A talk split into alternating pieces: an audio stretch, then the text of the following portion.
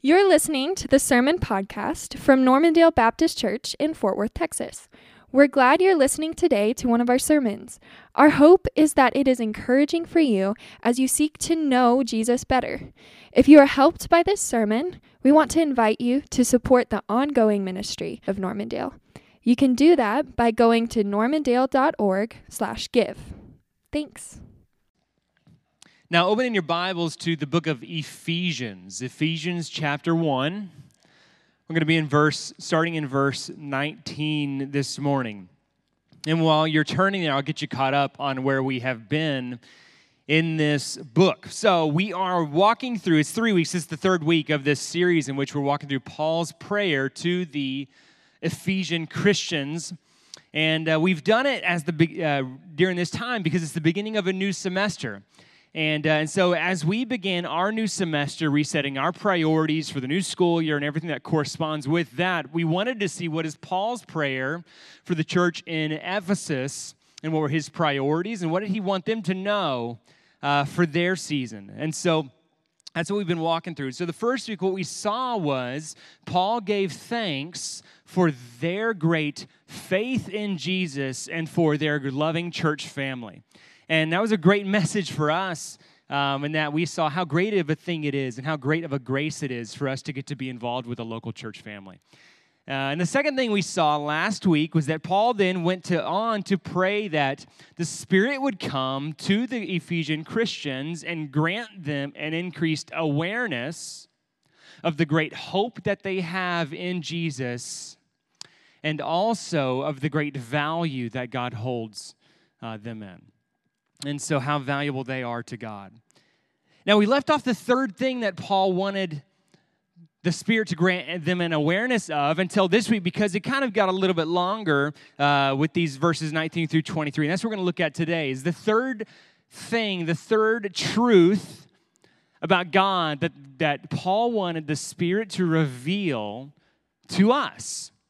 And so, in addition to the great hope that we have in Jesus, in addition to the awareness of how valuable you and I are to our Father in heaven, the third thing that Paul wants the Spirit to grant you an awareness of is how great of a power there is available to you. How great of a heavenly power there is available to you in your very real life. And so let's pray. We'll look at the word and then we'll get into it. So, Father, come before you. We thank you so much for this opportunity we have to come and to hear from your word. And so pray that you would grant us just the ability to believe concerning the great power that is available to us and it's already working in us. And so help us to believe it and help us to live in it. And it's in Jesus' name we pray. Amen. So let's look at the text together, starting in verse 19. Actually, no, let's go back at verse, verse 18. I pray that the eyes of your heart may be enlightened or illuminated so that you may know what is the hope of his calling, what is the wealth of his glorious inheritance in the saints, and what is the immeasurable greatness of his power toward us who believe, according to the mighty working of his strength he exercised this power in Christ by raising him from the dead and seating him at his right hand in the heavens, far above every ruler and authority, power and dominion, and every title given, not only in this age, but also in the one to come. And he subjected everything under his feet and appointed him as the head over everything for the church, which is his body, the fullness of the one who fills all things in every way. And so this morning, out of this text, I want you to get two things out of this concerning the power that's available to you and me from our God in heaven. It's this I want you to see the availability of power and the vastness of the power. The availability and the vastness. And so, first, I want you to see the, the availability of it. So, in one way or another, Paul wants the Spirit to teach you and me that there is, in some sense, a great power available to us. There is a great power at work already in you if you believe in Jesus, but available to you as you seek to live for Jesus. Now, there is something you need to know, like thinking about this. Like Christianity often when we think about our hope or our faith in Christ, often we tend to think about a future reality, right? Often we begin to think about this hope that's awaiting, or one day all things are going to be made right, or we're going to pursue Christ now and then we're going to see it in fullness one day down in the timeline.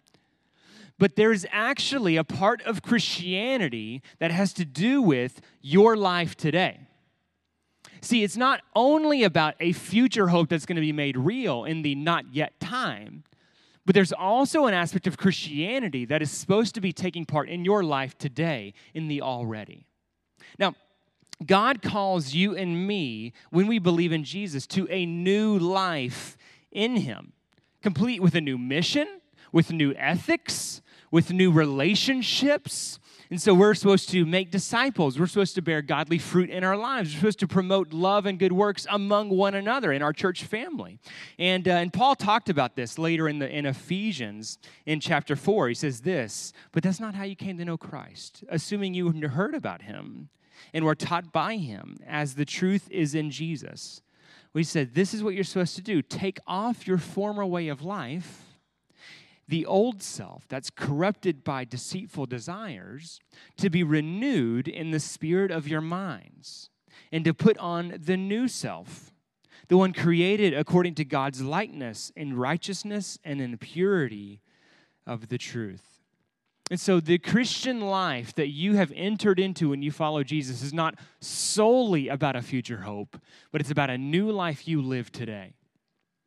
But here's the thing being told to do something, being told to live a new life, to become a new person, to put on new routines, to form new relationships, in and of itself, and actually being able to carry it out are two different things, right? If you're told, listen, you're a new person now, you have a new life now. You have new relationships now. But physically being able to carry that out and see that become a reality in your life is really difficult. It's a difficult thing. And like as you and as you and I know, like sometimes it doesn't pan out when you just try new things. You're like, I want to become different. So that's why, if you think about it, when we have New Year's resolutions, sometimes they don't pan out. That's why you have new ones every year, right? Or like sometimes, like when you start a new diet, you're like, I'm gonna become a better, more healthy person. I'm gonna start this new diet plan and it lasts for six weeks or three weeks or six months. But then after a while, what happens? It kind of fades away. Becoming a new person is really difficult. You can say, I want to become one, I want this to become a reality in my life, but getting there or achieving that doesn't always come, right? Or think about it this like you have a you want to have a bad habit that you want to change. Say, for example, you you smoke and you're like, I want to quit smoking and that's really difficult for me to do. And so like you're gonna you're gonna try to quit smoking but you have to go through all this change this process and many of you who've experienced smoking you know quitting just like that isn't that doesn't happen right? And so you have these things you want to change. You want to become a new person but that's not always how it pans out. And so here's the thing actually not here's the thing you, you, you guys know that i love hobbies right and I go through a lot of hobbies. Some of them stick, okay, like cycling and stuff. I love doing that. But some of them don't stick, okay? Now, I've told you about many of my hobbies before. And uh, one day I was at Hobby Lobby and I was walking through and I saw all this art stuff, like this you know, painting and drawing, and, and I've got I had been in it in the past. I'm like, you know what? I'm gonna restart that.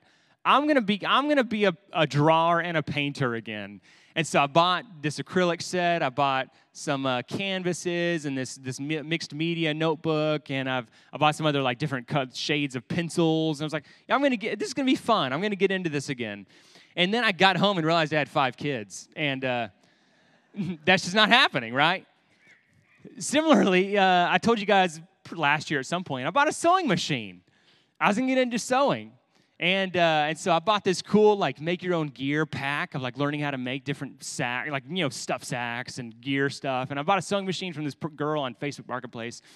And I met her, and uh, I was honest with her because I met her, and she's like, Yeah, I bought it. And then I just stuck it in my closet for eight years. I'm like, Yeah, I'm looking to do the same thing.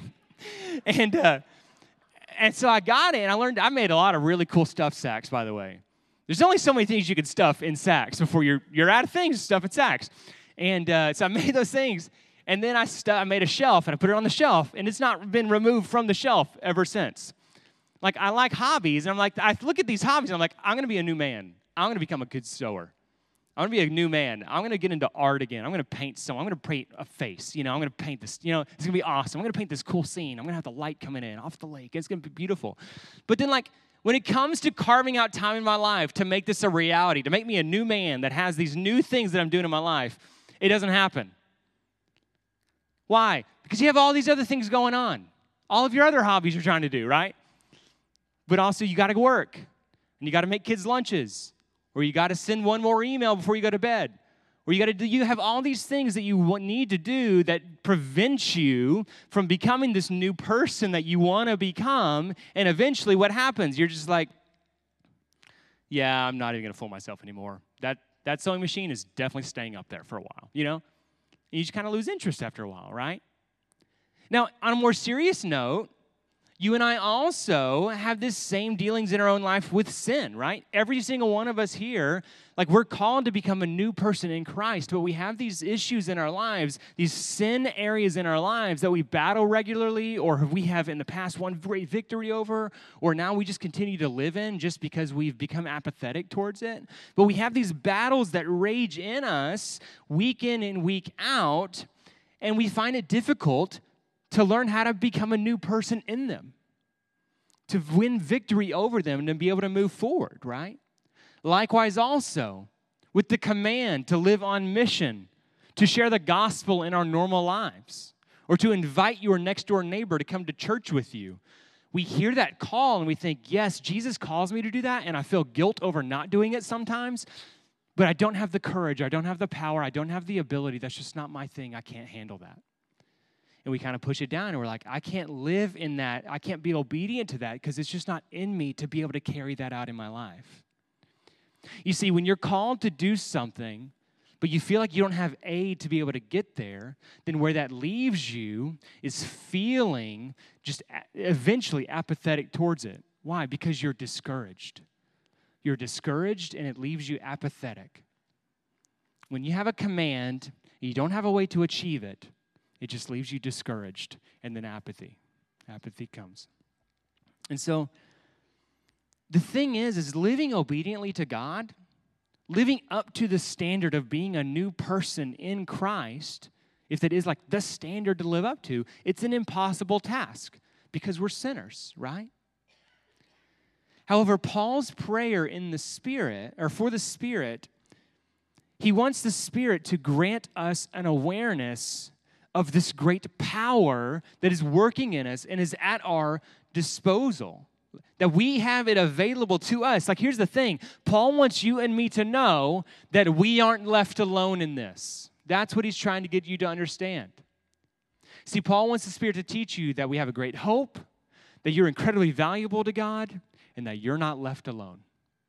See, in your live in your life, trying to live up to being a new person in Christ, it's not left for you alone to achieve. That's what Paul wants you to understand. There is a great power working in you and available to you to be able to carry out God's good design in our world and in your life. See, uh, getting with the hobbies, I'm a handy guy. I like I like building things and working on things and whatnot. And so uh, I usually do my best to work on things around the house, projects, and not pay someone else to do it, um, and car stuff as well. So uh, last year, I had a, issue with my car, my Civic, that like as I was driving, I would hear this metal grinding sound, and uh, if you're familiar with cars, you know that's not a good sound. And so there was a gr- metal grinding sound in the engine, and so after a while, I'm sitting there. It's, I let it go for a couple months, just thinking it's going to go away.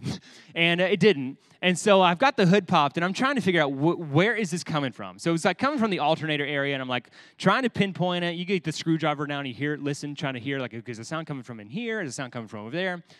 I eventually found out it was from a tensioner that goes on your uh, serpentine belt. And so, if you're familiar, on the side of your engine, there's a belt that goes like this that powers multiple things. And one of them is your alternator, and just goes like this, just around and around and around. And, uh, and there was a tensioner that puts tension on that belt, and it was that tensioner was the problem.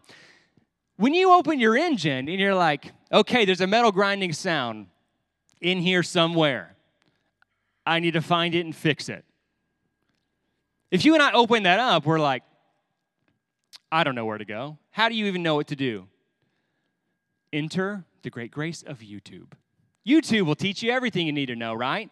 So grinding sound, Honda Civic, your alternator, I don't know. And this you can have people on YouTube point you to directly, hey, it might be this, it might be a tensioner, it might be this thing. And we figured it out thanks to the grace of YouTube. It wasn't me left on my own. I had a great power with me. The great power of YouTube with all these mechanics working alongside me to pull figure this thing out. Here's what ended up happening, just in case you want to know. It was the tensioner, developed play in it, and it was the, the play, like the tensioner was pulled to the side, hitting another wheel, and it was grinding into the side of the tensioner.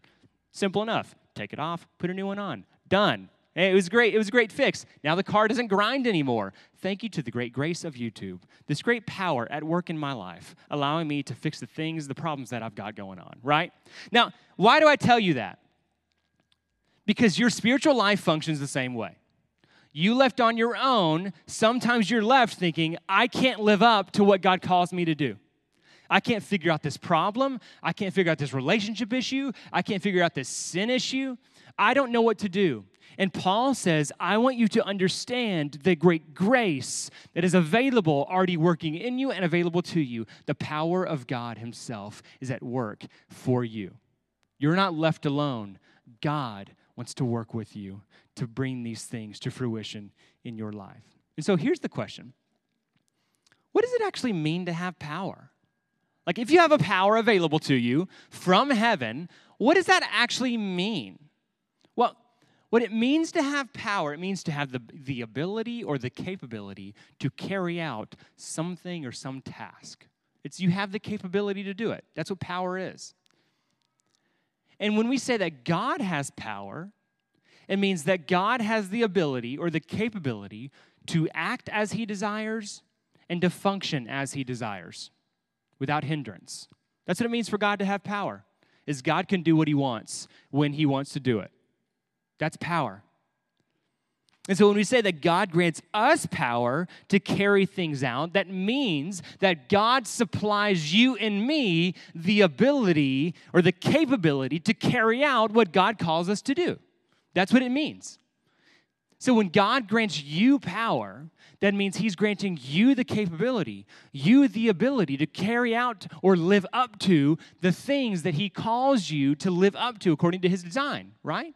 He's not left you alone, but He's got the Spirit working in you right now, like today, granting you the power to live according to how He calls you to live.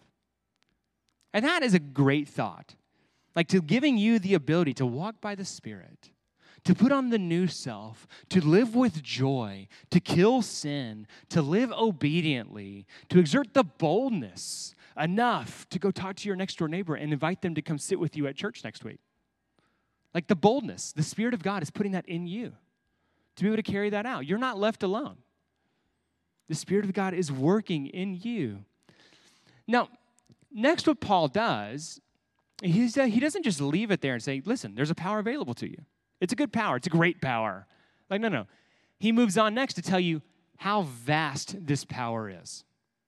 How vast it is. See, first thing is it's available. The second thing is the vastness of it. Look at verse 20 with me. He says, He exercised this power, the exact same power that he's talking about is available to you. He exercised this power in Christ first by raising him from the dead and seating him at his right hand in the heavens, far above every ruler and authority, power and dominion, and every title given, not only in this age, but also in the one to come. The first thing that Paul teaches you and me that this power is capable of doing is raising Jesus Christ from the dead. Raising a man from the dead. That's the first thing this power has already accomplished. But it didn't stop there. The second thing that this power that is available to you and me has accomplished is it didn't just raise him from the dead, but it also raised him up and seated him in the heavens, giving him the place of honor above all things.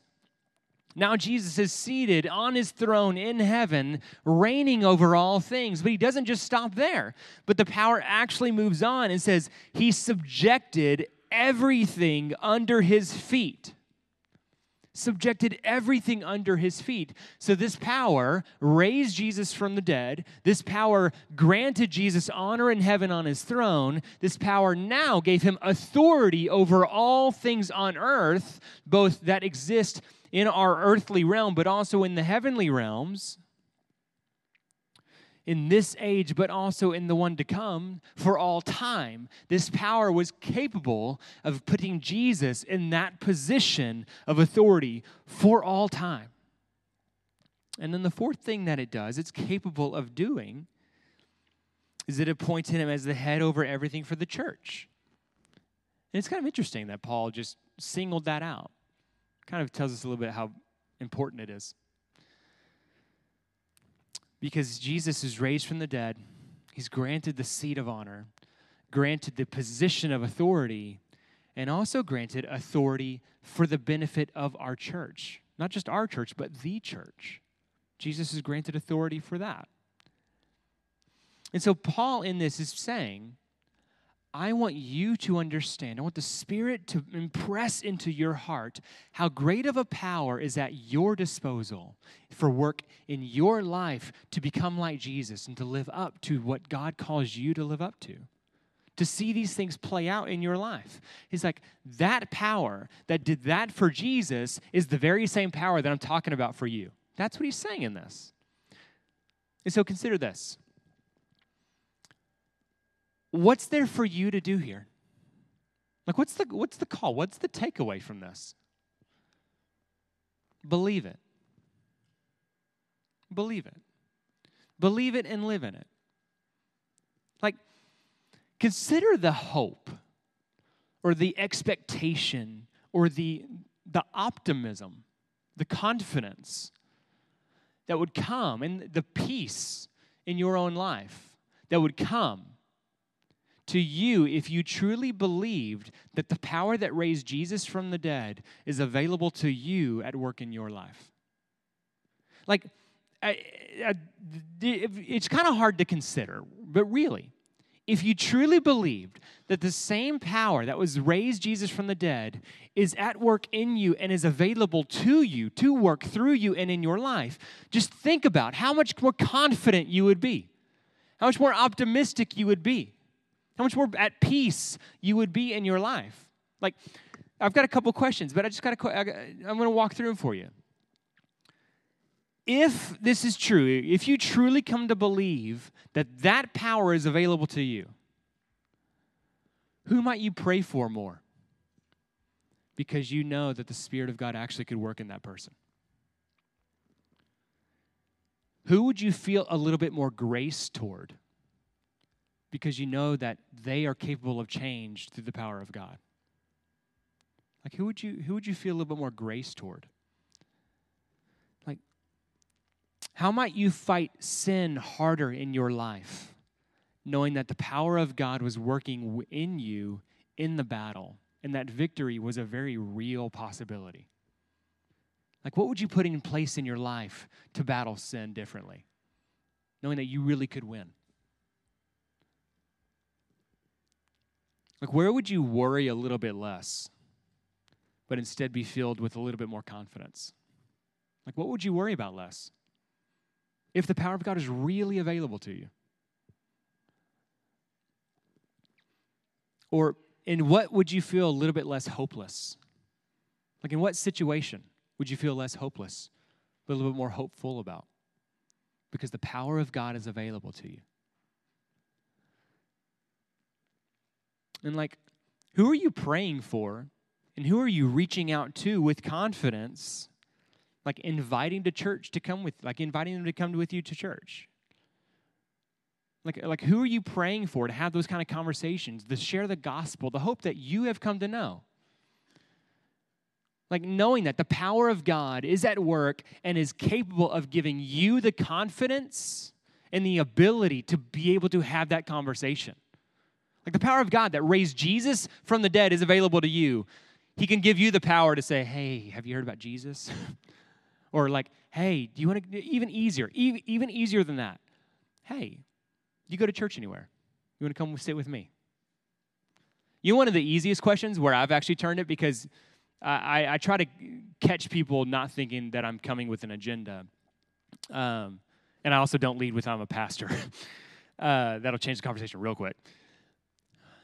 But one question that has uh, been real helpful for me that, like, just thinking about the, the, the power that God has available to me is I lead with, hey, are you religious at all when I'm, when I'm meeting a new person? And that opens so many conversations with people. Just say, hey, are you, are you religious? And why can you do that? Why can you have that kind of conversation? The power of God is available to you. The same power that raised Jesus from the dead is available to you to grant you the courage to be able to carry this out, right? I want you to hear Paul's statement at the end of another prayer in Ephesians in chapter 3. Here's what he says when he's praying for power, actually. Now, to him who is able to do above and beyond what all that we ask or think, according to the power that works in us, to him be the glory in the church and in Christ Jesus for all generations, forever and ever. Amen. The question is do you believe it? Like, do you believe it? Are you asking for His power to be displayed in your life to grant you a victorious life? Are you asking for it? You see, when it comes to living a new life in Christ, living a victorious life, an empowered life as a new Christian, you and I ask for too little in most cases. We ask for too little. See, what Paul says is, I want you to consider how great of a power is available to you because God is working in you and desires to work through you. The same power that raised Jesus from the dead is available to you. Do you believe it? And so let's pray. So, Father, we come before you. And we thank you for your word.